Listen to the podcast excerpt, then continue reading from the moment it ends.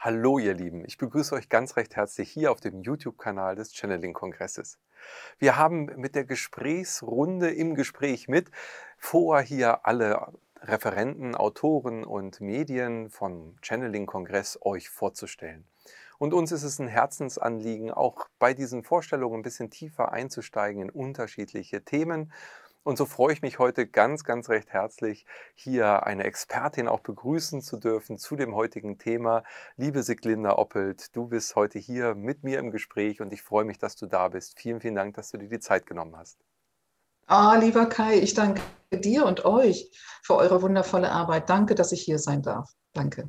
Ja, Siglinda, du bist seit vielen, vielen Jahren Unternehmensberaterin, du bist Coach, Autorin, bist aber auch Akasha-Chronik-Expertin, sage ich mal so. Du hast äh, dich viele, viele Jahre mit Wirtschaftssystemen schon beschäftigt und ähm, hast auch ja letztendlich studiert in dem Bereich. Du hast äh, strategisches Management oder Businessberatung äh, studiert. Du hast dich auf die Volkswirtschaftslehre konzentriert, aber auch Sprachen. Das heißt, du bist in einem System ähm, ja letztendlich gestartet mit diesem ähm, Bereich Beratung, was äh, aus der heutigen Sicht sich langsam Stück für Stück doch verändert, um nicht zu sagen auflöst. Wie war dein Weg, dass du ja letztendlich letztendlich jetzt auch in dem Bereich äh, heute mit einem ganz anderen Horizont arbeitest?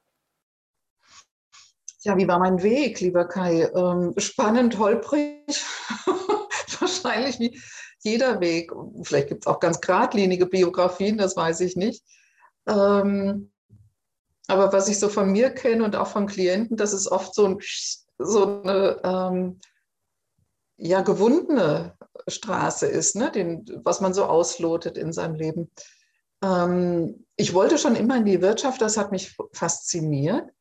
Äh, ich war schon begleitend immer neugierig und irgendwie vermutend, dass es eine tiefere Ebene bei dem Ganzen gibt. Also eine tiefere Ebene in unserem Menschsein.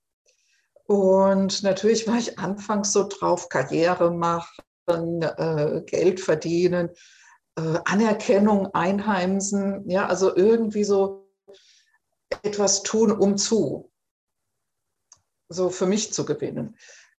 Ähm, gleichermaßen hat mir das aber auch immer riesig Freude gemacht, was ich gemacht habe. Also ich war angestellt tätig im, als äh, Referentin strategische Planung und ähm, in der Unterne in Unternehmensberatung war ich tätig. Äh, als Senior-Projektleitung und so weiter. Ähm, und meine Neugier war aber immer da, was ist es denn, was uns tiefer ausmacht? Und letztendlich einmal war ich äh, dann gewechselt in einen neuen Job und bin da eingegangen wie eine Primel. Ja, in der Probezeit. Ja, ja. Also ich bin ja richtig verkümmert wie eine Primel, die kein Wasser hat. Ich, das mh, hm, war ein DAX-Unternehmen und ich kam damit überhaupt nicht zurecht und die auch nicht mit mir, glaube ich. Auf jeden Fall mh, hm, war es aber so noch das alte Denken von mir da gewesen. Mach das, das macht sich gut in deinem Lebenslauf. Namhaftes Unternehmen, tolles Renommee, tolle Möglichkeiten, aber die Kultur und wie ich drauf war oder wie ich die Dinge wie es meiner Natur entsprach, die Dinge zu erfassen und anzugehen, das war mit deren System überhaupt nicht kompatibel. Also wir konnten im Grunde nichts miteinander anfangen. Es war die einsamste Zeit, wenn ich an meine Seele denke, die ich da erlebt habe. Und am letzten Tag der Probezeit habe ich dann gekündigt. Ich war da unglücklich. Die konnten nichts dafür, und, aber wir, wir passten einfach nicht. Und das hat mir dann den Schubs gegeben, mich auf die weicheren Themen noch mehr zu verlegen, beziehungsweise die zu ergänzen. Also sowas wie, ich bin dann zu einem Beratungshaus gewechselt, wo ich einen Bereich leiten durfte, wo es um Führungsqualitäten ging, um Teamentwicklung, um soziale Kompetenz, um ähm,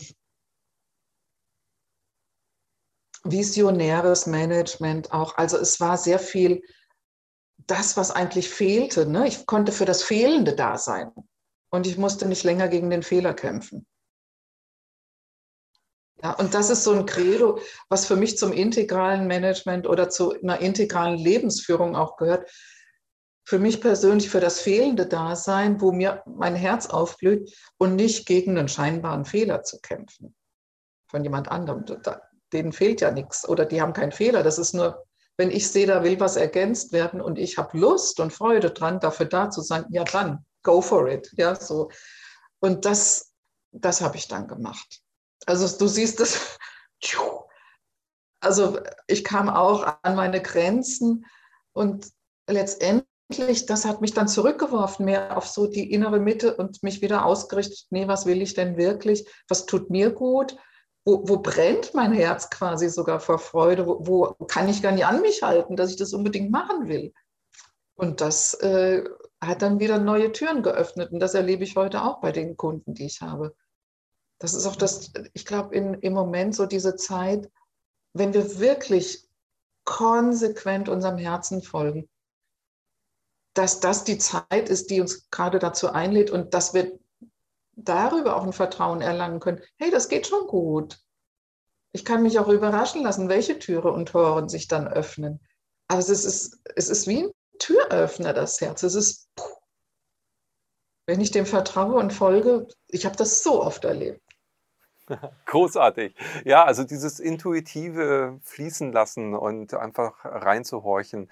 So hast du deinen Weg gefunden, ich sag mal, ja, hin zu deiner Berufung, denn all das Grundwissen, was du durch dein Studium und die jahrelange Erfahrung aufgenommen hast, ähm, äh, ist dir ja heute noch äh, sozusagen, kommt sehr zugute, denke ich, weil die Erfahrungen einen ja auch dahin führen, wo man dann im Jetzt gerade sich befindet. Dann kam aber irgendwann ja auch ein Punkt in deinem Leben, wo ja diese integrale Beratung, die du eben schon benannt hast, was jeder sehr gut vielleicht noch annehmen kann, so aus der aus der normalen Weltebene oder Sicht, ähm, da kam dann der Punkt, wo auf einmal das Akasha-Reading äh, dazu kam. Wie bist du dann ja schon mit dieser spirituellen Ebene, mit dieser feinstofflichen Ebene in Berührung gekommen. Denn das ist ja dann schon nochmal ein Schritt raus aus diesem mhm. harten Wirtschaftsbetrachtungsfeld rein in so eine spirituelle Ebene.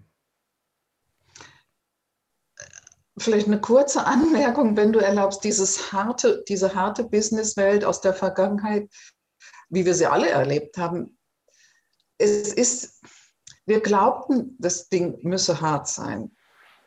Oder wir müssten hart sein oder wir müssten kämpfen, um bestimmte Dinge zu erreichen, um eine bestimmte Messlatte, die wir uns gelegt haben, zu realisieren oder den Mitbewerber zu übertrümpfen. Also diese Härte ist ja nur eine gedachte Schiene. Was ich aber in diesem System, wo wir so gedacht haben, wir alle miteinander, erlebt habe, ist, dass wir weiche Menschen waren, die glaubten, so hart denken zu müssen. Wir waren nie hart. Wir, wir, wir glaubten nur hart sein zu müssen oder wir, müssen, wir glaubten uns etwas hart erkämpfen zu müssen. Aber ich habe immer Menschen erlebt, in, auch in den Konzernen, die darunter unter dieser Schale sehr weich waren und oft darunter gelitten haben. Oder die sehr viel Energie aufgebracht haben, um ihr Gesicht nicht zu verlieren in dieser scheinbaren Erwartungswelt, was wir voneinander erwarten, da wirklich die, die Fassade wahren zu können. Also das ist, das Harte ist eigentlich eine, eine fehlgehende Idee von uns. Also ist das, ist das eine Prägung, die sich entwickelt hat durch ja. unser System? Es ist eine Prägung, die sich entwickelt hat, so sehe ich es, durch unser Denken über Jahrhunderte, Jahrzehnte hinweg es hat sich immer mehr verfestigt, immer mehr verhärtet, immer mehr, wenn man Jahre und Jahrzehnte und Jahrhunderte lang etwas glaubt und so ein Mythos sich etablieren kann und immer wieder eingeschliffen wird, das ist ja wie eine Spur, wenn du auf der rechten äh, Autobahnseite fährst, dann sieht man diese Rillen, die ausgefahrenen Rillen durch die schweren LKWs. Ne? dann, dann laufen wir einfach auf Schiene und dann hinterfragt man das kaum noch. Aber es ist unser Denken. Und, aber ich kann, ich kann ja auch eine andere Spur wechseln. Absolut. Ja, das hört sich gut an. Also ja, sehr schön. Das ist ein ganz wichtiger Punkt. Da gehen wir schon ganz tief äh, in das Thema rein, weil was macht denn überhaupt das alte Wirtschaftssystem aus? Das sind ja Denkmuster, Strukturen, die sich, wie du gerade sagtest, entwickelt haben, die aber nicht absolut zu betrachten sind, sondern letztendlich ähm, verändert werden dürfen und, und auch verändert werden. Ähm, das finde ich, find ich sehr spannend. Trotzdem möchte ich nochmal anknüpfen, also da kommen wir gleich, denke ich, nochmal tiefer zu. Wie bist du dann aber in diesem Akasha-Chronik-Reading reingekommen? Mhm. Also zum Beispiel, ich habe meine Spur damals oder einmal gewechselt, ähm, als ich in einem Unternehmen unzufrieden war und ich konnte mit den Vorständen und deren Herangehensweise nicht mehr einverstanden sein. Also wie, wie kann ich für mich die Spur wechseln? Ich, als ich soweit war, nicht mehr in dem Hader, in dem Ärger, in dem Vorwurf festzuhängen und gesagt habe, okay, die haben ihr Recht, es ist ihre Freiheit, ihr eigenes Unternehmen so zu führen, wie sie das für gut halten.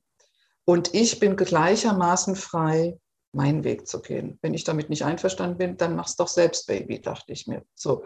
Also ja, da musste ich aber äh, auch meine Angst überwinden. Aber der innere Impuls war sehr viel stärker, meinem inneren Herzen zu folgen und dem zu vertrauen, auch wenn ich ein bisschen Schiss hatte. Macht nichts. Gar nicht schlimm. Also es kommt darauf an, wenn, wenn der Impuls und die innere Klarheit stärker ist als das bisschen Schiss, was einen begleitet, dann macht man es. So, also es, wir, wir müssen nicht, was weiß ich wie sein, um so 100 Prozent eindeutig. Oft reicht das Überwiegende und dann nimmt uns dieser innere Impuls mit und bewegt uns. Und wie kam ich dazu? Ja, zu dieser Akasha-Chronik und diesem Bewusstseinsraum. Ich hatte ja anfangs gesagt, es hat mich schon immer begleitet, diese Neugier und irgendwie so ein tiefes inhärentes Wissen, da ist noch mehr es gibt irgendwas Feinstoffliches, es gibt irgendwas zwischen uns Menschen, es gibt ein Feld, das uns trägt und, und in dem Feld ist so viel gewusst. So und, und also ich habe viel, ich habe mit Anfangs 20 habe ich sechs Jahre dann Psychotherapie gemacht. Das war auch für mich ein Weg, meine Krusten aufzulösen. Ähm, ich habe einen spirituellen Weg begangen durch viele Seminare, die ich besucht habe, viele Selbsterfahrungen dazu. Alles war geeignet, mich irgendwie tiefer zu mir selbst zu führen. Also es war ein Prozess, das ist ein jahrelanger Prozess gewesen. Irgendwann, und was mich immer fasziniert hat, war das Licht, das Licht in uns. Ich habe mir ganz früher vorgestellt, wenn es mir nicht so gut ging oder wenn ich mich ausrichten wollte auf meine innere Mitte, wenn du die Sonne siehst und die geht unter am Meer und dann berührt die ja, da berührt die ja fast das Wasser, so sieht es aus, ne, am Horizont. Und dann, wenn das geschieht, dann bildet die ja so einen Lichtstreifen. Dann hast, ne, so wenn die Sonne untergeht am Meer, hast du einen totalen Lichtstreifen auf dem Wasser. Und ich habe mir immer vorgestellt, ich schwimme in dieses Licht. Ich schwimme einfach auf diese Sonne zu, ich schwimme in dieses Licht. So, also Licht hat mich schon seit Jahrzehnten fasziniert, weil ich irgendwie spürte, das ist, ich weiß es nicht, das ist was Heilsames, das ist, das ist die Essenz. Mm, ich habe viele Reisen unternommen nach Israel auch im Sinne der Selbsterfahrung an bestimmten Orten dort. Ähm, Jesus und das, was er so gelehrt hat, das hat mich auch immer angesprochen. Er war auch oft mein Begleiter, auch in Nöten. Und einmal war ich in Israel und ähm, meditierte so vor mich hin auf dem Berg Tabor. Und da auf diesem Berg, heißt es ja, ist Jesus, ähm, ich glaube, drei seiner Jünger und äh, Moses und Elia in seiner Lichtgestalt erschienen. Also das heißt, die haben ihn erst gar nicht erkannt als diese helle Lichtgestalt und dann hat er immer mehr seinen Körper, seine Materie durchschimmern lassen. Also so, er konnte ja spielen mit dieser Bewusstheit. Ja, und das ist ja auch das, was wir können. Auf der, auf dem Grund unserer Materie sind wir ja Licht. Also wir können an, an ihm als Typus ablesen, was wir selbst sind. So wie er bin ich auch. Und er hatte ja das so verinnerlicht, dass er da mit diesen Zuständen des Selbstes gut spielen konnte. So, und jetzt waren die überrascht, dass die ihn da als Lichtgestalt sahen. Dann hat er mir seine Materie gesagt, ach, du bist's, okay. So, und das war da oben auf diesem Berg. Und ich meditierte da und plötzlich bekam ich so den Auftrag, mach Materie in ihrer ursprünglichsten Form sichtbar. Also zeig, wie das Licht in der Materie ist. Und das war der Auftrag zu, dem, zu meinem dritten Buch, Das Licht in dir.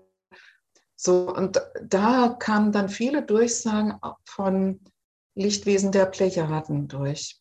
Und die haben uns erklärt, wie unser Körper wirklich ein Lichtgewirk ist. also wunderschön, diese Lichtvibration, diese Lichtstatik, die wir sind, dieses Lichtfluidum und wie wir uns aus diesem inneren Seelenlicht, die sagen, dass die Seele wie eine innere Sonne ist, wo das ja, der Raum unseres Bewusstseins, wo das Licht am konzentriertesten ist und wenn wir das ansprechen und sich und, und es bitten, sich auszudehnen, dass wir damit auch Heilungsprozesse initiieren können.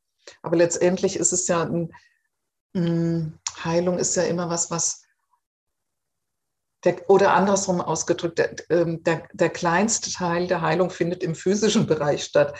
Ne, der größte Teil der Heilung ist ja eine Bewusstwerdung, ein Loslassen von Irrtümern, ein Erfassen und Erfahren, spüren, was ich tatsächlich bin. Nicht klein, nicht minderwertig, sondern so stark, so wohlwollend in meiner authentischen Kraft, geliebt, angenommen, versorgt, all das. So, und ähm, da haben die wunderschöne Meditationen dafür durchgegeben. Und das war so mein Weg. Und dann kam später die Akasha-Chronik noch hinzu, wo ich lernte dann aus diesem Bewusstseinsraum, den wir alle in uns tragen, die sagen immer, dieser ist ja in uns eingestülpt, in jeden von uns. Also wir sind Akasha, wir sind dieses Feld, wir tragen den Raum des Bewusstseins in uns, der Wahrhaftigkeit, der Wahrheit. Und aus dem heraus dann zu agieren, zu leben, uns erfüllt zu fühlen, ja, das ist das, was die Akasha-Chronik so ausmacht und wozu sie uns immer wieder ermuntert, auch mit viel Humor. Sehr schön. Ja, das ist, ist sehr berührend, äh, was du da erzählst. Und ich finde es einfach großartig, dass du eben genau diese beiden Bereiche so zusammengebracht hast und damit ja dann auch weitere Bücher geschrieben hast, die dann eben um das Management äh, für die Zukunft zum Beispiel sich ja gedreht haben und den Spirit und Business zusammengebracht haben. Und äh, das ist, glaube ich, für mich auch gelebte Spiritualität. Das nicht abgehobene ähm, Vergeistigen, sondern das wirklich auch hineinbringen dieses Bewusstseins in die Materie und damit in unseren Alltag. Also gelebte Spiritualität im besten Sinne, so verstehe ich auch deine Bücher, die eben eine Brücke bauen und uns helfen, so wie du vorhin schon sagtest, ähm, ja, unseren Kern nicht dem Business zu unterwerfen, sondern eher das Innere, den weichen Kern, von dem du vorhin ja schon gesprochen hast, diesen weichen Kern ähm, zu zeigen und zu leben im Business.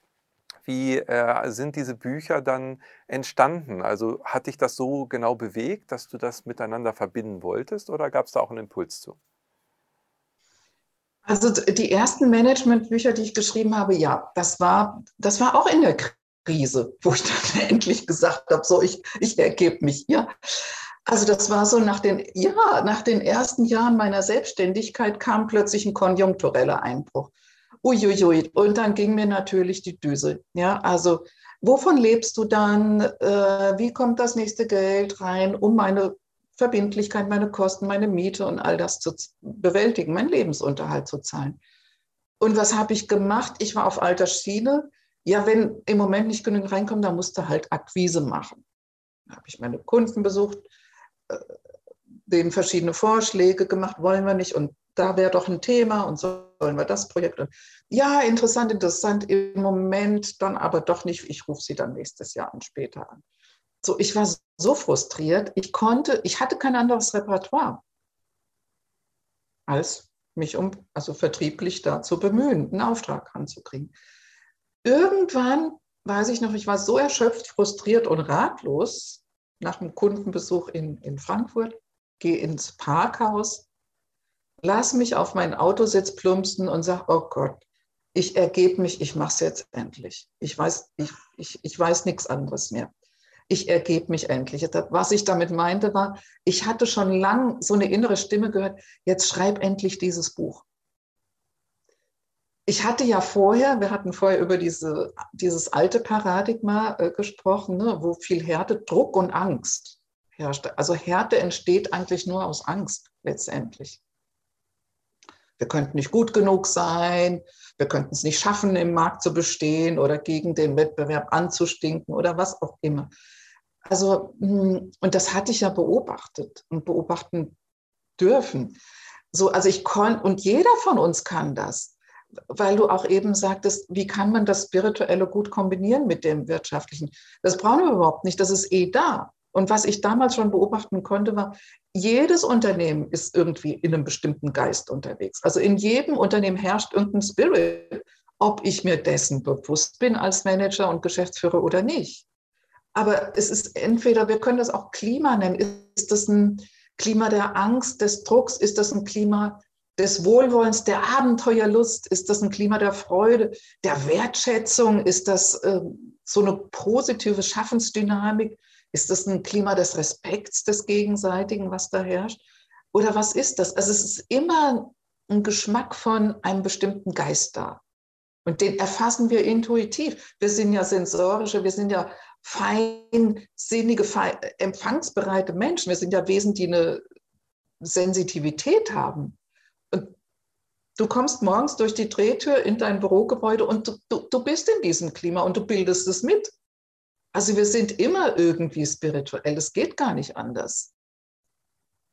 So, und von daher wollte ich dann in diesem Buch deutlich machen, Mensch, wie können wir denn aus diesem Zyklus der Angst rauskommen? Wie können wir in einen Geist kommen, der sehr viel mehr Werte schafft, der sehr viel mehr bewirkt, der sehr viel mehr Positives in die Welt bringt? Wie können wir denn schaffensfreudiger sein und zu sehr viel besseren Ergebnissen kommen und damit ein Gewinn sein, nicht nur monetärer Art, sondern eben ein Gewinn für den Menschen, für das Leben, für die Mitwelt und dabei noch wirtschaftlich erfolgreich sein. Also dieser integrale Erfolg, das war mir wichtig, da Beispiele auch aufzuzeigen, wie, wie das gelingt. Und da durfte ich Kundenbeispiele nennen. Das, das, da war ich einfach glücklich, das, was ich so beobachtet hatte in der Vergangenheit, nochmal als Verstärker in Buchform zu verdichten und zu sagen, Mensch, da sind Lichtinseln da draußen, an denen können wir uns orientieren. Und wenn es bei denen funktioniert, dann funktioniert es bei uns auch auf unsere ganz eigene Weise. Mhm. Sehr schön. Ja, also es geht um das Betriebsklima und damit, du hast ja völlig recht, jede Unternehmung, jede Sache, jedes Ding, aber auch jede Gemeinschaft hat einen Spirit, also hat eine, eine ein Geist, der das Ganze letztendlich initiiert, der es durchdringt und der dieses Klima letztendlich mitformt. Ähm, wenn du aber jetzt an Unternehmen dann äh, rangetreten bist und plötzlich ein Akasha Consulting für Unternehmen anbietest, wie gehen dann solche Unternehmer, die das unterbewusst zwar spüren, aber vielleicht nicht so benennen würden, dann mit so einem Akasha-Reading oder einer Unterstützung aus diesem Energiefeld, was man nicht anfassen kann, wie gehen die damit um in der heutigen mhm. Zeit? Mhm. Also letztendlich ist ja dieser Bewusstseinsraum des Akasha-Feldes, man verortet das in der fünften Dimension. Es ist ja etwas, was in uns ist als Seelenbewusstsein, als innere Wahrheit. Und es ist ja nur manchmal so, dass wir selbst nicht so den Zugang so klar fühlen. Und dann kann es hilfreich sein, dass man eben die geistigen Begleiter mit zu Rate zieht und sagt, lest ihr doch mal, was ihr in meiner Seele seht. Und ich bin da nur wie ein Lautsprecher.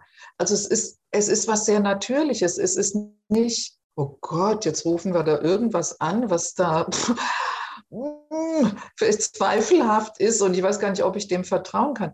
Es ist hm, im Gegenteil was sehr Natürliches und in uns Vertrautes und die Menschen, mit, die Unternehmer, mit denen ich arbeiten darf oder auch Selbstständige oder Personen, die sich selbstständig machen wollen, die fühlen sich dann oft erkannt, weil sie sagen, ja, genau so bin ich oder genau so ist es.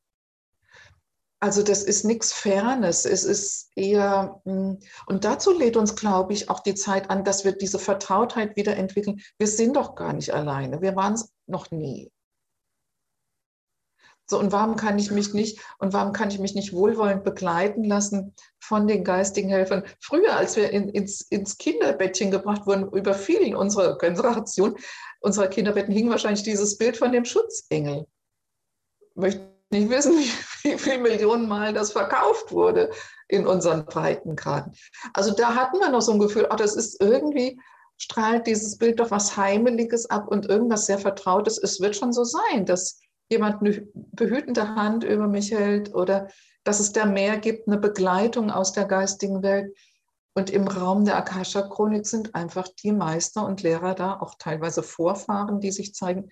Die, das sind oft ganze Teams, dies, es sind Freunde. die eine riesige Freude daran haben, uns zu begleiten. Und ich nutze diese Zeit jetzt, ich kann immer nur von mir sprechen, ähm, wo im Außen so viel auch in Unsicherheit ist und uns wirklich auch Angst einjagen kann. Aber ich nutze diese Zeit, um wirklich bei mir zu bleiben, in dieser inneren Mitte und in Konsequenz weiterzugehen und zu sagen, so, liebe Freunde, was haben wir heute Morgen vor? Was liegt heute an an diesem Tag? Und die sitzen mit mir morgens an meinem Konferenztisch und dann gucken wir, was liegt an. Morgens gehe ich schon mit denen in den Wald. Ich bin zwischen 7 Uhr und 8 Uhr morgens immer im Wald. Dann gehen wir zusammen los. Dann frage ich sie, seid ihr da? Ja, wir sind da. Begleitet ihr mich ja? Wenn du ein bisschen langsamer gehen würdest, gerne. Haben sie mir neulich gesagt, ja. Und manchmal hechte ich so los, weißt du? Man macht ja auch manchmal Spaß, einfach flott zu gehen und sich, sich so ein bisschen zu trainieren. Aber da bin ich dann wie auf Schiene losgejagt und dann sagt, wenn du ein bisschen langsamer gehst, gerne. So, und dann gehen wir ein bisschen langsamer zusammen und dann zeigen die mir Dinge in der Natur, das ist unglaublich. Das ist unglaublich. Und das wird auch ein neues Angebot dann äh, im nächsten Jahr von mir sein, dass wir diese, mehr in diese Naturerfahrung gehen. Also in die eigene Natur, dann die umgebende Natur und dann auch neue Modelle im Business dazu. Super. Ja, das, das äh, fühlt sich äh, gut an, das hört sich gut an und ich glaube, das wird auch äh, gerade jetzt in der Übergangszeit in die neue Zeit ganz essentielles Werkzeug sein, um Unternehmen neu zu denken, neu zu fühlen vor allem. Denn ähm, für mich kam gleich so hoch, man ist so in so einem Job drin und eigentlich hat jede Seele aber eine Berufung. Ja? Und wenn wir das wandeln könnten, wenn wir also aus dem Job raus in die Berufung kommen, was natürlich auch mit viel Veränderungen dann zu tun hat, dann äh, ist jeder an seinem richtigen Platz. Also da, wo er seine ähm, Affinitäten zu hat, wo er seine Fähigkeiten ausleben kann und wo er so begeistert dann auch ähm, für die Sache sich einsetzen kann, wie du das gerade darstellst. Und ähm, inwieweit äh, gehst du davon aus, dass jetzt diese Umwälzungen, die auch bevorstehen, uns genau dazu nicht nur ermutigen, sondern das vielleicht auch erleichtern, durch die Schwingungserhöhung einfach mehr nach unserem Herzen zu folgen und dann in die Berufung zu kommen. Ja, ich glaube ganz sicher, dass es in diese Richtung geht. Und vielleicht konnte man an den Beispielen aus mein, meinem eigenen Leben äh, ein bisschen nachvollziehen. Oft sind wir oder war ich erst bereit, dieser inneren Stimme zu folgen, als nichts anderes mehr ging. Wenn im Außen nichts mehr anderes möglich war, wenn sich da die Dinge so verhakelt hatten, dass ich mit meinen Konzepten nicht mehr da was bewegen konnte, was greifen konnte, erst dann war ich bereit, mich für diese innere tiefe Ebene zu öffnen und diesen Impulsen zu folgen. Dann habe ich das Buch geschrieben, dann kamen wieder Aufträge darüber. Also das heißt, es hat von mir schon äh, so eigentlich ergeben, verlangt, aber auch ein Vertrauen. So. Und das merke ich eben auch mh, hm, zum Beispiel, wenn ich ein Beispiel erzählen darf von einer Klientin von mir, die neulich, das macht vielleicht vieles deutlich, die neulich anrief und sagte, können wir noch mal in der Akasha-Chronik sehen. Und sie ist selbstständig, eine wunderbare Beraterin im Interimsmanagement auch. Und sie sagte, wie ich habe noch Reserven für ein halbes Jahr, es kamen jetzt wenig Aufträge rein. Wie kann ich denn da was raten die mir denn? Ja, was, ich will, ich brauche jetzt Interimsmanagement-Aufträge, wie kann ich denn da rankommen? Und dann sagten die, hm, pff, wir sehen eigentlich was ganz anderes. Was ist denn mit deinem Buch? Ach ja, mein Buch, das, das habe ich angefangen zu schreiben, das, das liegt auf der Seite. Das schreibe ich dann weiter, wenn ich äh, in, einen Interimsmanagement-Auftrag bekommen habe, damit ich eben meine laufenden Kosten decken kann und so weiter. Dann sagten die, guck mal, wie fühlst du dich, wenn du so einen Auftrag hast? Du fühlst dich doch sicher sehr unter Strom. Teilweise kannst du nachts nicht schlafen, weil das ist komplexe Aufträge, die ähm, bedeuten auch eine riesige Verantwortung. Die nehmen deine Gedanken oft im Schlaf noch in Anspruch. Wie geht es dir damit? Oh ja, das stimmt eigentlich. Da muss ich dann durch, Zähne zusammenbeißen. Hm. Sahen die etwas anders. Und die haben sie wirklich ermuntert, ihr Buch weiterzuschreiben. Und die sagten, was, was fühlst du denn, wenn du daran denkst, du schreibst das Buch fertig? Ja, pure Freude. Dann haben sie ja noch Tipps gegeben, was noch fehlt, welche Kapitel, wie sie es abrunden kann, welche Botschaften noch rein sollen. Und die sagte, ich kann kaum noch an mich halten. Ich bin froh, wenn wir auflegen, dann kann ich nämlich weiterschreiben. Und, die haben ja deutlich gemacht, schau mal, das ist doch wunderbar kombinierbar. Du kannst doch nebenbei ein paar Aufträge machen, ein paar Coachings, ein paar Trainings. Zwei, drei Tage später schrieb sie mir eine Mail, du, du wirst dich wundern, ähm, zwei, drei Tage später sind äh, Aufträge für Trainings für den Herbst und Coachings reingekommen. Und es geht wunderbar voran mit dem Buch. Und da merken wir wieder, das ist alte Schiene. Ne? Ich muss da erst Geld verdienen, die Zähne zusammenbeißen, bevor ich mich dem widmen kann, was mir eigentlich Freude macht. Und woran wir das vielleicht auch als Tipp an alle Zuschauer erkennen können, ja, ist das jetzt ein Herzenswunsch? Geht das in mein, Richtung meine Berufung?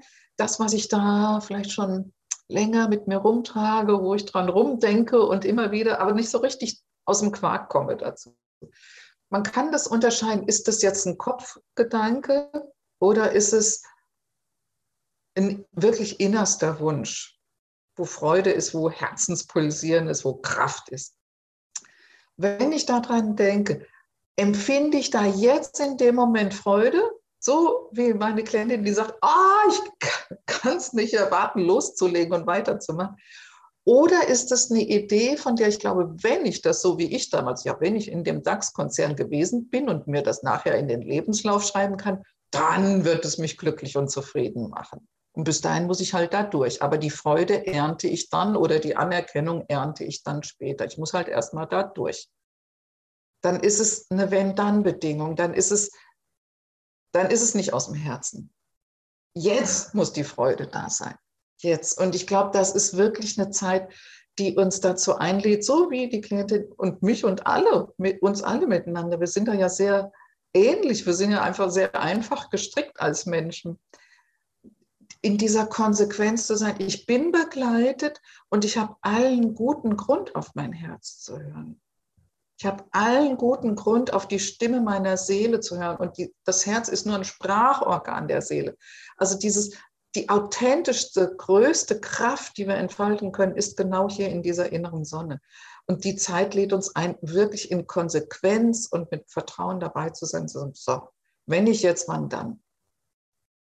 Und Ängste oder irgendwelche Muster, die uns da noch abhalten, die kann man auch in einem Reading lösen in der Akasha-Chronik. Das ist, das ist für die ein leichtes, wenn wir dazu bereit sind, ist es gelöst. Wenn ich noch nicht dazu bereit bin, dann gehe ich halt mit dem Muster noch ein paar Tage oder Jahre. Macht für die und deren Wohlwollen für uns überhaupt keinen Unterschied. Mhm. Super.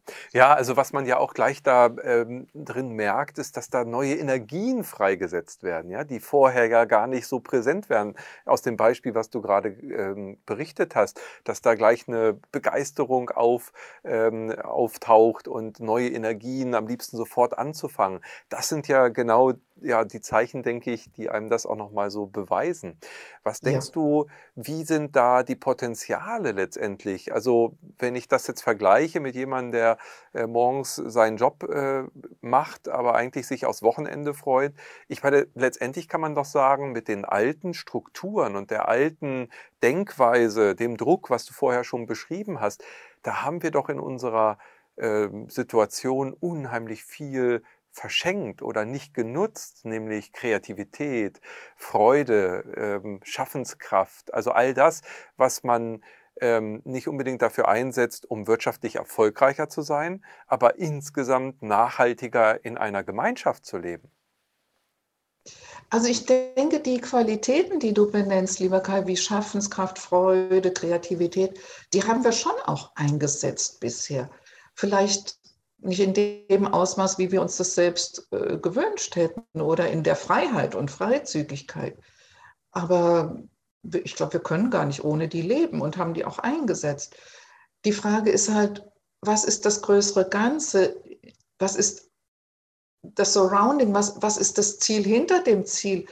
Und die Vision, für die ich das einsetzen möchte. Und diese, dieses Gemeinschaftsgefühl, was du ansprichst, das entsteht ja durch eine kraftvolle Vision im Unternehmen.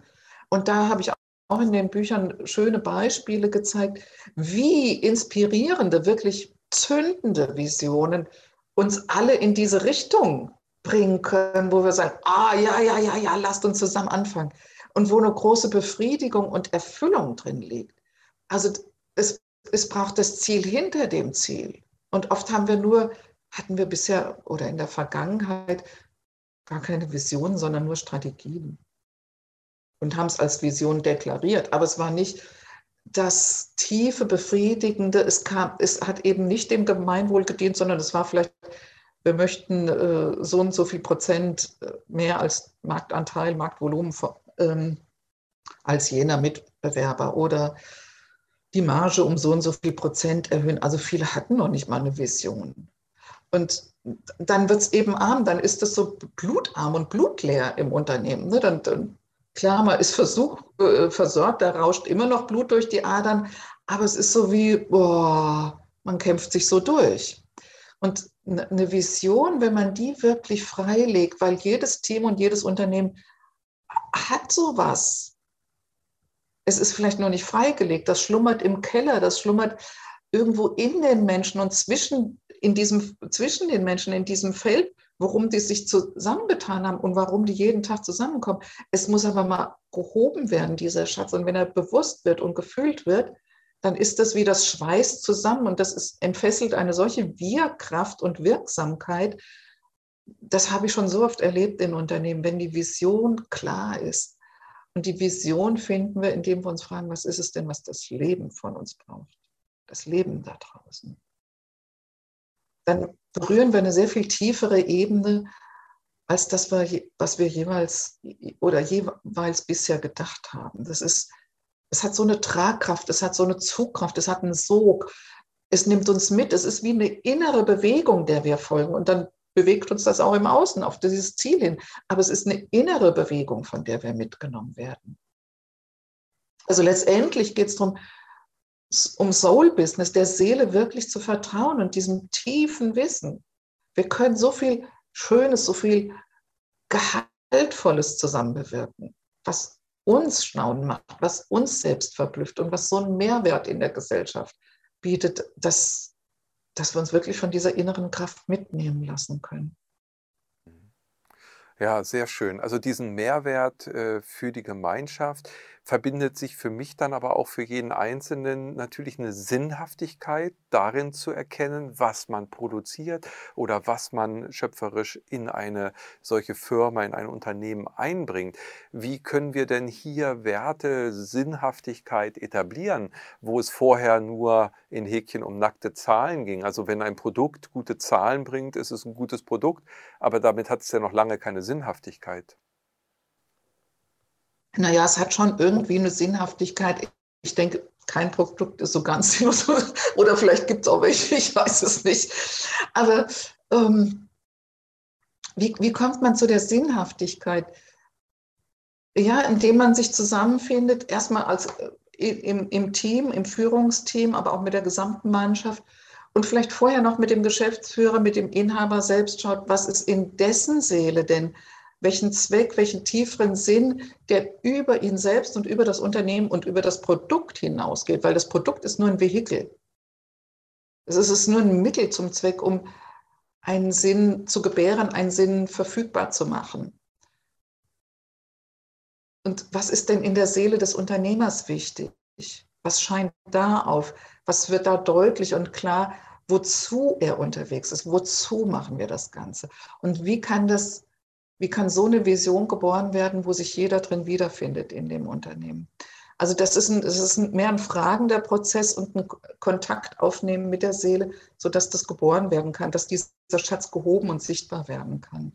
Es gibt tolle Beispiele. Also zum Beispiel ein Krankenhaus in den USA, die, die ganz, ganz scharf an der Insolvenz vorbeigeschraubt sind. Die Krankenhäuser schwierige Branche ne, mit was Kostenstrukturen, Kosten, ähm, Höhe der Kosten, Personalknappheit angeht. So, und die fragten sich in der Krise, ja, wozu sind wir denn eigentlich da? Und die haben die Vision gefunden, we honor the sacredness of every human soul. Wir ehren die Heiligkeit jeder menschlichen Seele. Und deshalb sind wir mit unserer chirurgischen Kompetenz da. Deshalb sind wir mit unserer pflegerischen Kompetenz da. Und nicht, wir machen so und so viel Knie-OPs, Herz-OPs, sonstige Transplantationen und deshalb sind wir da. Nein, wir ehren die Heiligkeit jeder menschlichen Seele. Und deshalb operieren wir, pflegen wir, putzen den Menschen den Hintern ab oder, oder. Helfen ihnen zu gesunden. So, und es, es gibt so, so berührende Visionen und das ist genau dieses Berührende, was sich einstellt, wenn die Vision im einzelnen Unternehmen gefunden wird. Dann gibt es nur ein Ja, ein inneres Ja. Und dann ist auch keine Diskrepanz mehr da zwischen Herz und Verstand. Wenn die Vision gefunden ist, dann, dann ist da nur Zustimmung. Das ist überhaupt kein, kein, kein Zwiegespräch mehr oder keine, kein gegnerisches Abwägen. Folge ich dem Herzen oder dem Verstand? Wenn ich hier aus der inneren Sonne, aus der Seele unterwegs bin und lausche, was will denn da gelebt werden und in die Welt gebracht werden aus unserem Unternehmen, dann gibt es nur eine bedingungslose Zustimmung. Dann jubelt der Verstand genauso wie das Herz. Mhm. Das äh, finde ich ein sehr schönes Beispiel, weil man daran vielleicht auch ein Problem erkennen kann, was wir in unserem momentanen Wirtschaftssystem noch haben. Nehmen wir das Krankenhaus. In Deutschland zunehmend wurden Krankenhäuser privatisiert und damit ja ein ganz anderer Spirit reingebracht, nämlich Rendite zu erwirtschaften, äh, sozusagen nicht unbedingt in Abhängigkeit dessen, was das Beste für den Patienten ist, sondern wie kann man diesen Wirtschaftsfaktor nutzen, um ja, mehr Umsatz zu machen, mehr Gewinn zu erwirtschaften. Meinst du, dass da momentane Wirtschaftssystemstrukturen, also das Gewinnorientierte, die Aktiendotierung, äh, all das, was äh, letztendlich Investoren ja erwarten, eben Rendite, äh, dass das dem vielleicht im Wege stehen könnte. Denn die Vision von dem Krankenhaus, die du gerade berichtet hast, ist ja nicht unbedingt das, was wir in der Regel wahrnehmen. Die haben sich sehr gut erholt, jenes Krankenhaus, weil die haben einen Zulauf von Personal bekommen. Jeder wollte da mitarbeiten, der von dieser Vision hörte. Ähm, die haben freiwillige Helfer bekommen, die das, das medizinische Personal, Pflegepersonal entlasten, die Gespräche mit den Patienten führen, die das Blumenwasser wechseln, die sich an deren Bett setzen und, und kleine Dinge übernehmen. Und so können die wirtschaftlich arbeiten. Das muss gar nicht ähm, auseinanderklaffen. Aber es kann einhergehen und die, die, die, das Ziel der Wirtschaftlichkeit und der ja, Effektivität auch in diesem Bereich ist eingebettet in eine, eine größere, ja, in ein größeres Zielspektrum, nämlich für uns selbst erfolgreich zu sein, für uns selbst befriedigend und erfüllend arbeiten zu können, für den Kunden oder die Patienten oder Klienten, wie auch immer man die Menschen nennt, mit denen man es zu tun hat, wirklich was Positives zu bewirken, eine Erfüllung zu bringen und dabei wirtschaftlich erfolgreich zu sein. Man kann es People, People, Planet, Profit, ja, 3P, die kann man zusammenfassen, oder integralen Erfolg kann man es nennen, wirtschaftlich erfolgreich zu sein und ein Gewinn für den Menschen und für das Leben zu sein. So, das, das, das ist überhaupt kein Widerspruch. Wir, denken, wir haben das bisher gedacht. Entweder bin ich karitativ unterwegs oder ein Hardliner, der auf Profitmaximierung setzt. Und Menschlichkeit hätte damit nichts zu tun. Es ist, die Schere ist in unserem Kopf, in unserem Denken, in der Realität nicht. In der Wirklichkeit, so wie sie in der Potentialität für uns möglich ist, ist da keine Schere. Mhm. Ja, sehr gut, einleuchtend, absolut. Äh, trotz dessen sind natürlich, ich sag mal, gerade Manager und Führungspersönlichkeiten, Unternehmer, ähm, letztendlich entscheidend auch für so eine Richtung. Muss das Bottom-up kommen? Ist da jeder Einzelne jetzt gefragt? Oder in, siehst du schon eine Entwicklung auch bei Managern, die du berätst, dass da ein Umdenken stattfindet? Du hast ja vorhin schon ganz zu Anfang auch von dem weichen Kern so manches Managers gesprochen, der nach außen hin aber einen harten Business-Kurs äh, verfolgt hat. Also das heißt, die Wurzeln sind da, aber die Pflanze hat sich noch nicht entfaltet. Wie würdest du das beurteilen? Oh, ich sehe viele schöne Pflanzen. ja, das ist, ähm, es sind so viele Menschen mit dieser Sehnsucht da, wirklich authentisch sein zu wollen und diesem inneren Vertrauen und den inneren Impulsen folgen zu wollen. Und das ist ja nicht erst seit heute oder seit gestern. Ähm, ich habe die Ehre und das Vergnügen, mit vielen solcher Unternehmen arbeiten zu dürfen. Und das sind teilweise Unternehmen, die Marktführer sind, auch europäischer Marktführer in ihrer Branche. Aber die sind eben ganz konsequent aus dieser inneren Führung für sich selbst da und machen einen Unterschied in, in den Produkten, in dem, wie sie mit den Mitarbeitern umgehen. Ähm, ich habe einen Unternehmer, den ich seit vielen Jahren begleiten kann und der hat zum Beispiel Mitarbeiter, wenn er die einstellt, der wächst und wächst und wächst, ähm, die sagen, wenn er die fragt, wie lange sind Sie jetzt hier? Oh, ich muss selbst überlegen. Es kommt mir vor wie ein Jahr, aber ich glaube, ich bin erst zwei Monate hier. Ich bin hier aufgenommen worden mit so einem Wohlwollen wie in der Familie.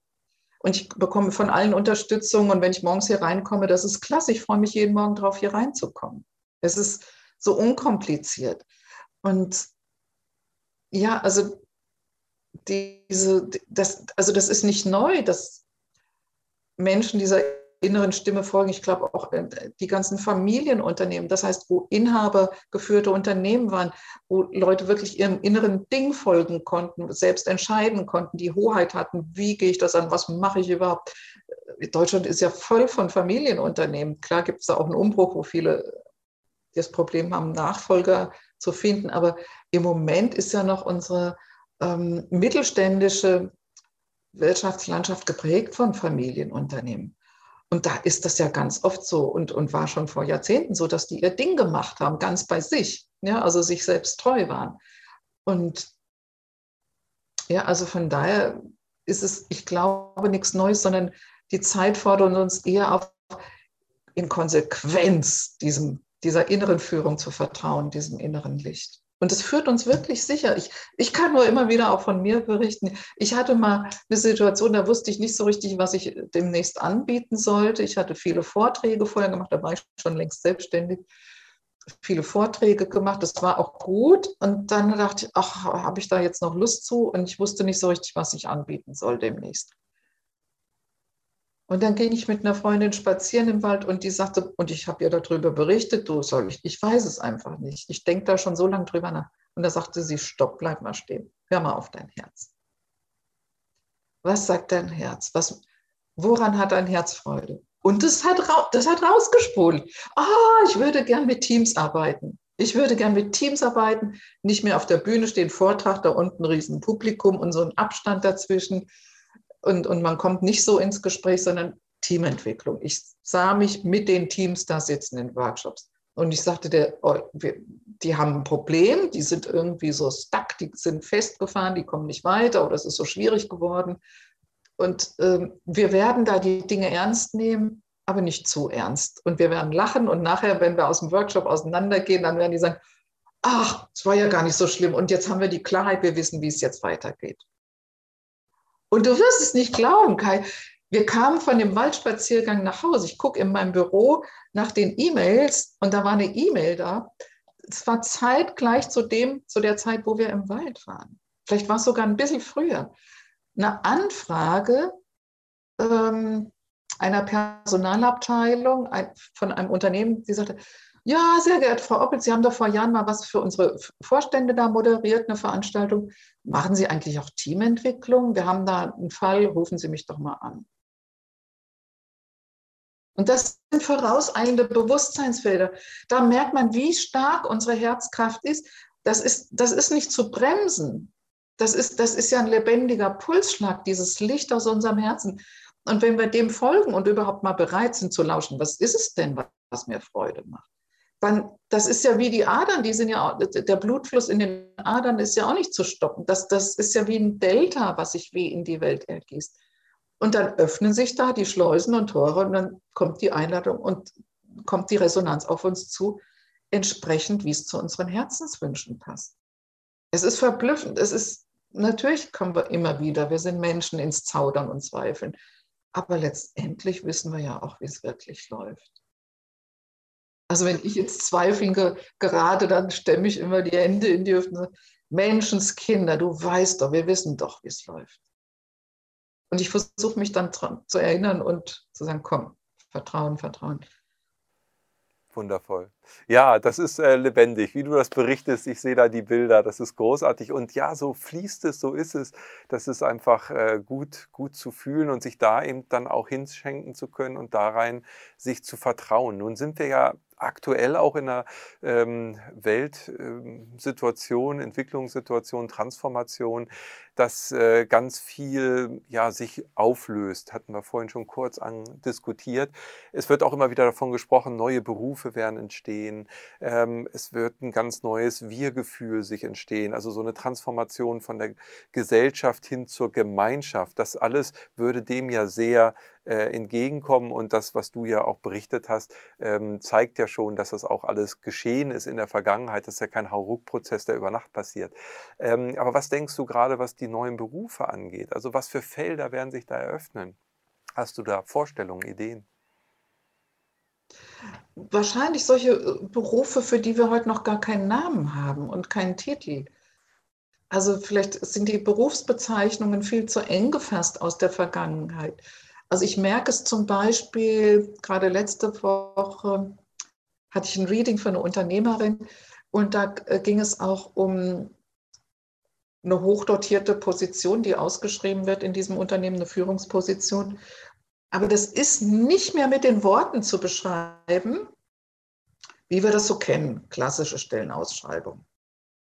Übernimmt Verantwortung in den, den Bereichen, er ist teamfähig, er ist das, das. Ja, klar. Hm ja, ja, sind wir alle, also es sind so die Standards. Ne? Und, aber wen, wen suchen wir denn wirklich? Da können sich dann 200 Leute drauf bewerben und, wir sagen, und jeder wird sagen, wenn ich da jetzt, oder wir selbst in der Position, wenn sagen, ich bewerbe mich da jetzt, ne, dann äh, sagen wir, ja, ich bin teamfähig, ja, ich bin das. Oh, äh, ja, wie kann ich aber den finden, den ich wirklich meine? Also alleine an den Stellenausschreibungen merkt man schon, ähm, dass die sehr viel authentischer, sehr viel natürlicher werden. Und dann kam das von den geistigen Begleitern jener Unternehmerin durch. Eigentlich suchst du wie ein, Bru ein neues Familienmitglied. Das ist einer, auf den du dich 100% verlassen kannst, wie ein Bruder. So wie ein Bruder, den, von dem man überrascht wird. Ja, vielleicht ist der Vater oder die Mutter mal nebenan ausgegangen und dann erfährt man im Erwachsenenalter, oh, ich habe noch einen Bruder, spannend. Ja, und er stellt sich dann vor, der klingelt dann das erste Mal. Und also, aber so, so einer, der, wo man sich mit verbunden fühlt, wo man blind vertrauen kann, auf den ist Verlass ähm, der die gleiche hohe Identifikation mit dem Unternehmen hat, der das zu seinem Ding macht, der sich selbst die Messlatte legt, welchen Ans welchem Anspruch er da genügen möchte, welche Qualität er da realisieren möchte, wie der auch die Leute mitnimmt in einer sehr authentischen Art. Das ist einer, der vielleicht auch Humor hat, aber der, den man nachts anrufen kann, wenn irgendwas brennt, dann ist er da der steht voll dahinter. Und es wurden mit vielen Worten wurde beschrieben eine ganz menschliche Qualität von demjenigen, der da gesucht wird und der gefunden werden will. So, und wenn wir da mit in Kontakt gehen, was ist es, was ich da wirklich brauche, suche und wen will ich da wirklich einladen, zu uns ins Unternehmen zu kommen, dann hat das eine sehr große, es atmet, atmet eine Natürlichkeit und so eine ganz selbstverständliche Kraft, das macht uns mehr als Menschen sichtbar. Was ist das für ein Typ? Der, der, ja, wann blüht der auf? Was, was macht den aus? Was macht den glücklich?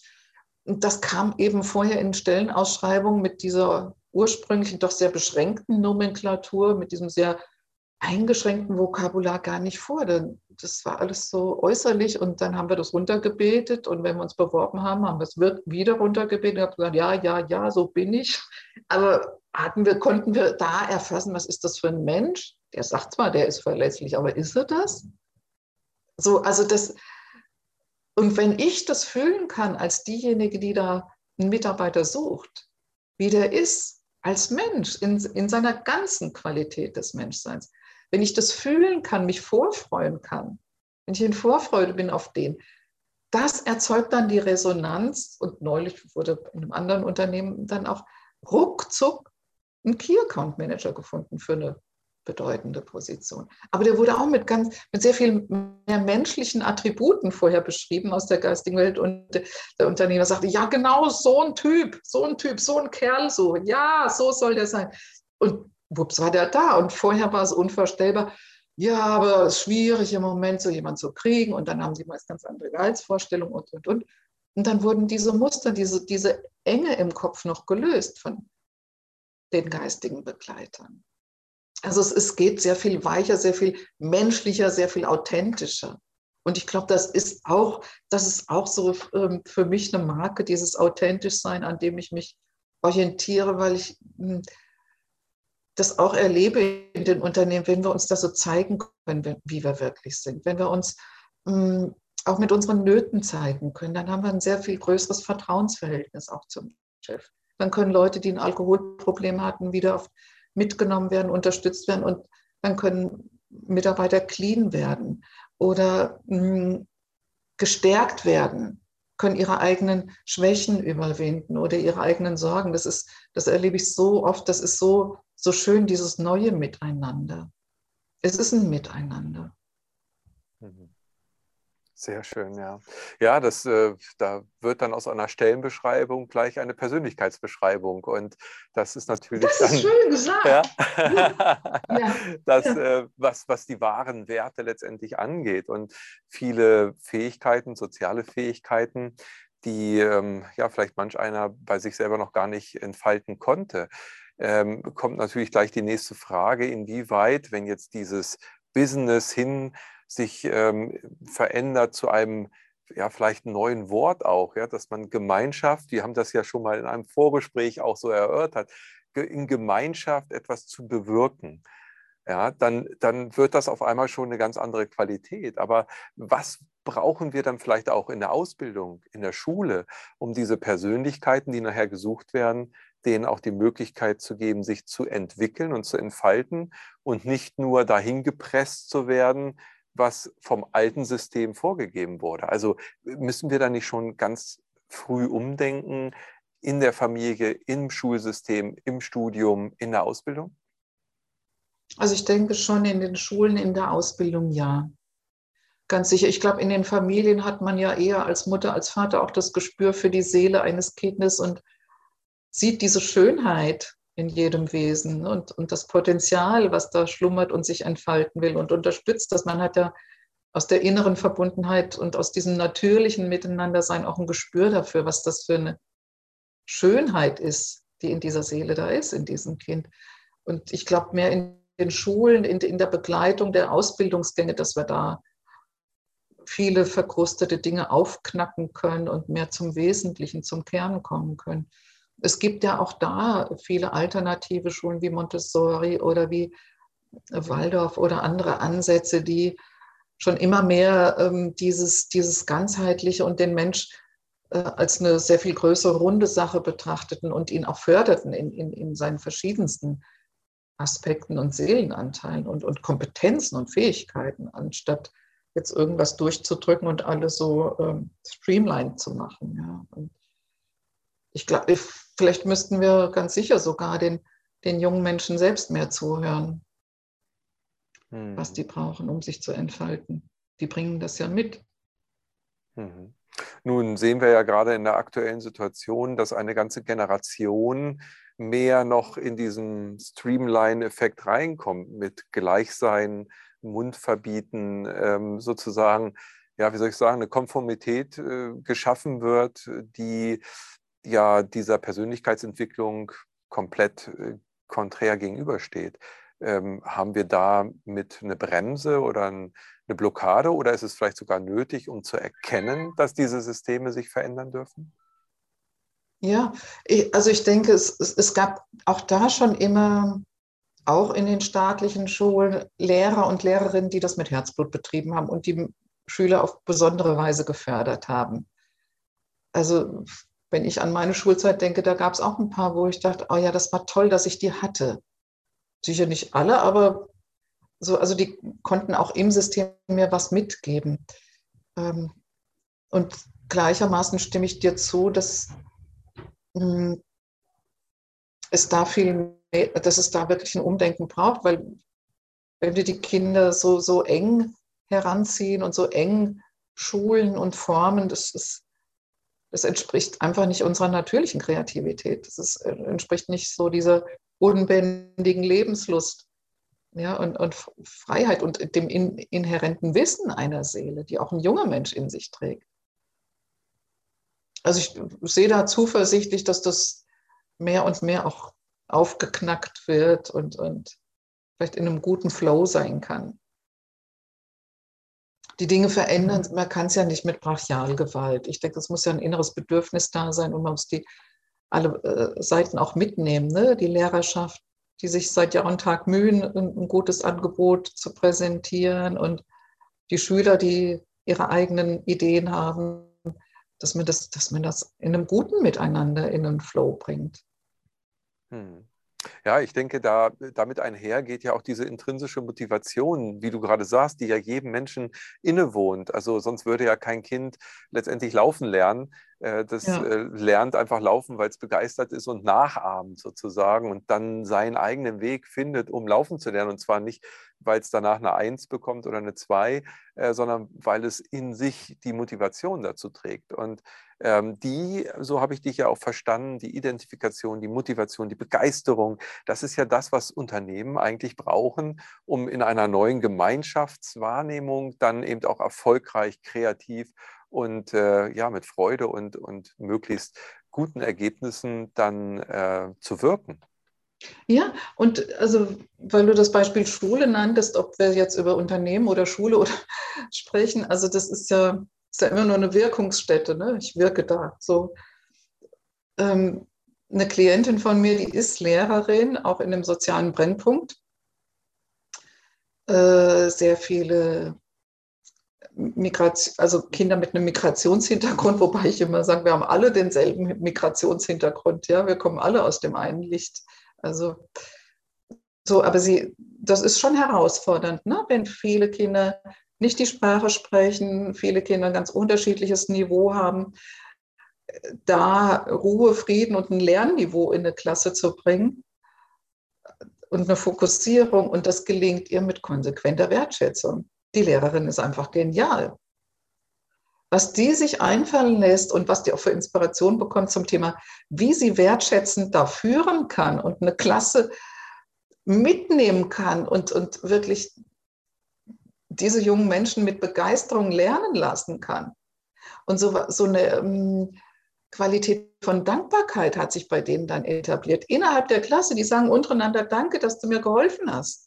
Das ist, das ist Wahnsinn. Und das ist, da wird nicht von vorne gepredigt, ihr müsst auch immer wieder schön dankbar sein. Nein, das, das kommt von innen raus, weil sie mit konsequenter Wertschätzung führt. Und die haben Spaß, die lachen miteinander, die haben hohe Effektivität in den Lernerfolgen. Dann wurde sie eingesetzt äh, in Klassen, die so, wie heißt das, ähm, wenn, wenn die Schüler hier erstmal erstmal Deutsch lernen, wie heißen diese, ich komme nicht auf den Fachbegriff aus der schulischen Welt, weißt du, wenn die mhm. hier integriert werden sollen und die Basics lernen sollen und so, von Sprache, Kultur und so weiter. Und sie hatte, ich glaube, sie war um mindestens ein Drittel, wenn nicht die Hälfte sogar schneller mit den Lernergebnissen als Kollegen, die, die nur den Standard gepredigt haben, weil sie mit so viel Schwung und Wertschätzung rangegangen ist. Die haben so begeistert gelernt und sich gegenseitig unterstützt. Ja, die war immer schneller fertig als die anderen. Also das heißt, weil du es ansprachst, wir brauchen ja auch die Effektivität. Ja, die haben wir, wenn wir aus so einem Geist heraus agieren. Und das ist auch, und das, und das war im Rahmen von staatlichen Schulen. Also es ist, ich, das ist so mein Credo, ich, ich kann da, wo ich bin, einen Unterschied machen. Ich muss nicht darauf warten, dass die Welt sich ändert. Da werde ich alt und grau bei. Aber ja, aber, ja ist doch so. Aber ich, ich kann heute, ich kann morgen, ich kann jetzt einen Unterschied machen, da wo ich bin. Sehr schön. Siglinda, ja, wundervoll. Das sind so viele Inspirationen, die du uns gegeben hast und Hinweise.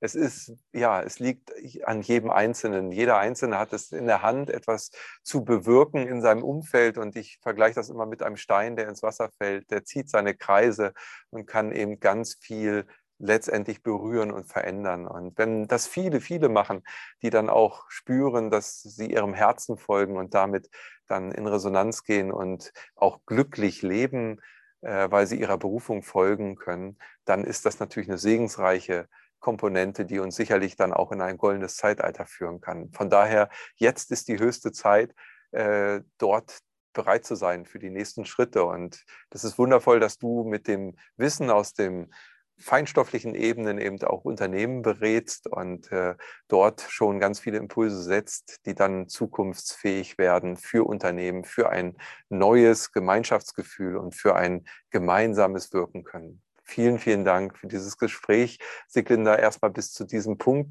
Deine Arbeit geht ja äh, in diesen Beratungen weiter, aber du machst ja auch viele Ausbildungen, du machst Online-Coachings. Was sind so deine Projekte? Was kommt da als nächstes, was du fokussierst? Also ich werde sicherlich äh, mit Herzblut weiter dabei sein im nächsten Jahr bei den Akasha Chronik Live Events. Das sind Online- oder auch Präsenzkurse, wo wir gemeinsam zu einem Thema eintauchen, zum Beispiel Fülle und Versorgtsein, ja, oder Vertrauen und Selbstliebe. Aber da kommen auch weitere Themen. Äh, ich werde sicherlich mit sehr viel Liebe und Hingabe und Freude und Vorfreude die Readings für Privatpersonen oder für Selbstständige weitermachen oder für Unternehmer. Selbstständige liegen mir dabei ganz äh, arg auch am Herzen, weil es gibt ja viele, die haben schon so viele Ausbildungen gemacht und gehen mit einer Idee schwanger und trauen sich nicht, sagen, äh, irgendwas hält mich noch zurück, ich würde gerne aber. Und da erlebe ich immer wieder, dass die uns so auf die Sprünge helfen, um diesen Kern dieser Einzigartigkeit herauszuschälen und auch in Worte zu fassen. Wie könnte ich da ein Angebot, ein, eine Dienstleistung oder ein Produkt daraus generieren? Wie kann ich das so in den Markt bringen, dass es verstanden wird? Wie kann ich da ganz souverän sein in diesem Angebot, weil es einfach mein Ding ist? Wie kann ich begeistern und mit Freude da den Erfolg auch erleben? Website-Texte kommen da oft sogar durch. So konkret wird das. Ja, also wenn man dazu bereit ist, vielleicht ist auch vorher was anderes zu lösen, das kann ich nicht sagen, aber ja, also das mache ich sicherlich weiter und ich bin dabei, was Neues auszubrüten auch, äh, wo es wirklich um die eigene Natur geht und dieser Natürlichkeit zu folgen. Da wird man sicher im nächsten Jahr, werde ich, wenn es bei mir soweit ist, ich kann da auch nur bei mir an meinem eigenen Puls der Zeit bleiben und fühlen und lauschen und gucken, was sich da formt oder festigt. Also jeder, ich wie wir alle in unserem Prozess. Ne?